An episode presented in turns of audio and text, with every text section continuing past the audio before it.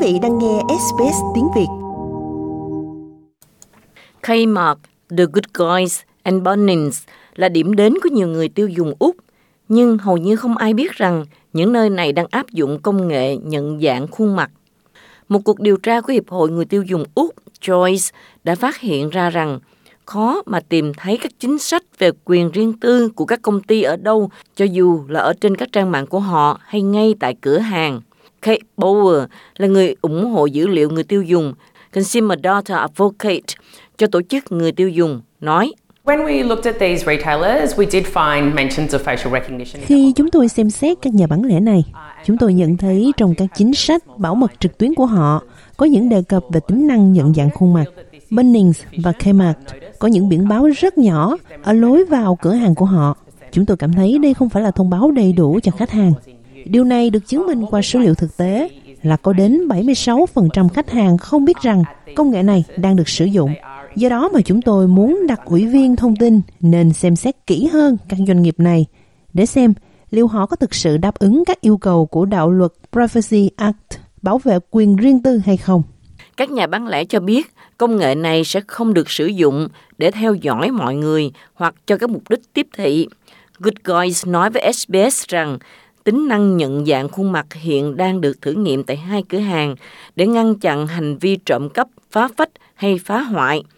Trong một tuyên bố, Bunnings nói rằng hệ thống CCTV của họ sử dụng công nghệ này là để giúp xác định những người mà họ chú ý và đã có dính vào các sự việc mà họ quan tâm xảy ra trong các cửa hàng của họ.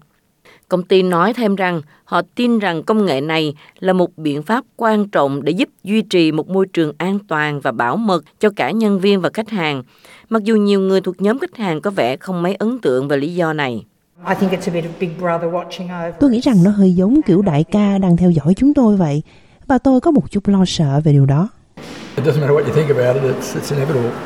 Bạn nghĩ gì về nó không quan trọng, vì đó là điều không tránh khỏi. And if the reason they're doing it is to stop people pilfering or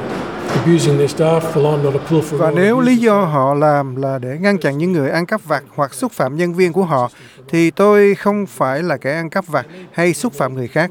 Do đó mà cá nhân tôi sẽ cảm thấy bị xúc phạm nếu họ sử dụng công nghệ này để theo dõi các hoạt động của tôi trong cửa hàng của họ họ cần phải rõ ràng hơn nữa chứ không chỉ là chỉ đưa thông tin lên trang web của họ và có một tấm biển nhỏ ở đầu tam cấp mà thôi.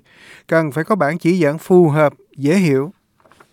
Công nghệ nhận diện khuôn mặt nói theo ngôn ngữ chuyên môn là thông tin sinh trắc học, thu thập và lưu trữ đặc điểm nhận dạng, nhưng lại không có sự đồng ý của mọi người. Điều này đặt ra câu hỏi nghiêm trọng về việc liệu nó có vi phạm các nguyên tắc của đạo luật về riêng tư hay không. Các ý kiến chung giữa các chuyên gia đồng tình về điều này.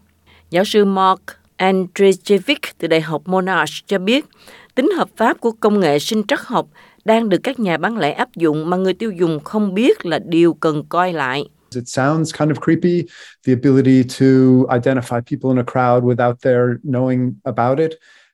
Nó khiến người ta phải thận trọng và hồi hộp khi mà có thể xác định một người trong đám đông mà không hề hay biết. Mặt khác, ở một số khía cạnh thì tôi nghĩ rằng những người áp dụng công nghệ này cũng hiểu là mọi người sẽ lo lắng và họ chỉ muốn sử dụng nó mà không thu hút nhiều sự chú ý đến việc họ đang làm. Tôi nghĩ rằng một trong những vấn đề chúng tôi đang gặp phải là chúng tôi không có bộ quy tắc pháp lý. Độ chính xác của công nghệ này là một vấn đề lớn khác. Giáo sư Toby Walsh từ Đại học New South Wales nói. It doesn't work very well for women compared to men. It doesn't work very well for Nó không hoạt động tốt đối với khuôn mặt phụ nữ so với của nam giới và đối với khuôn mặt của người da màu nó cũng không hiệu quả so với người da trắng. Nếu không muốn nói là nó thậm chí ít hiệu quả nhất đối với phụ nữ da màu. Vì vậy, câu hỏi đặt ra là liệu mọi người có bị phân biệt đối xử vì nó hoạt động không tốt hay không? Và dù thế nào thì đó không phải là điều mà khách hàng có thể dễ dàng lựa chọn không tham gia vào. Quý vị muốn nghe những câu chuyện tương tự có trên Apple Podcast, Google Podcast, Spotify hoặc tải về để nghe bất cứ lúc nào.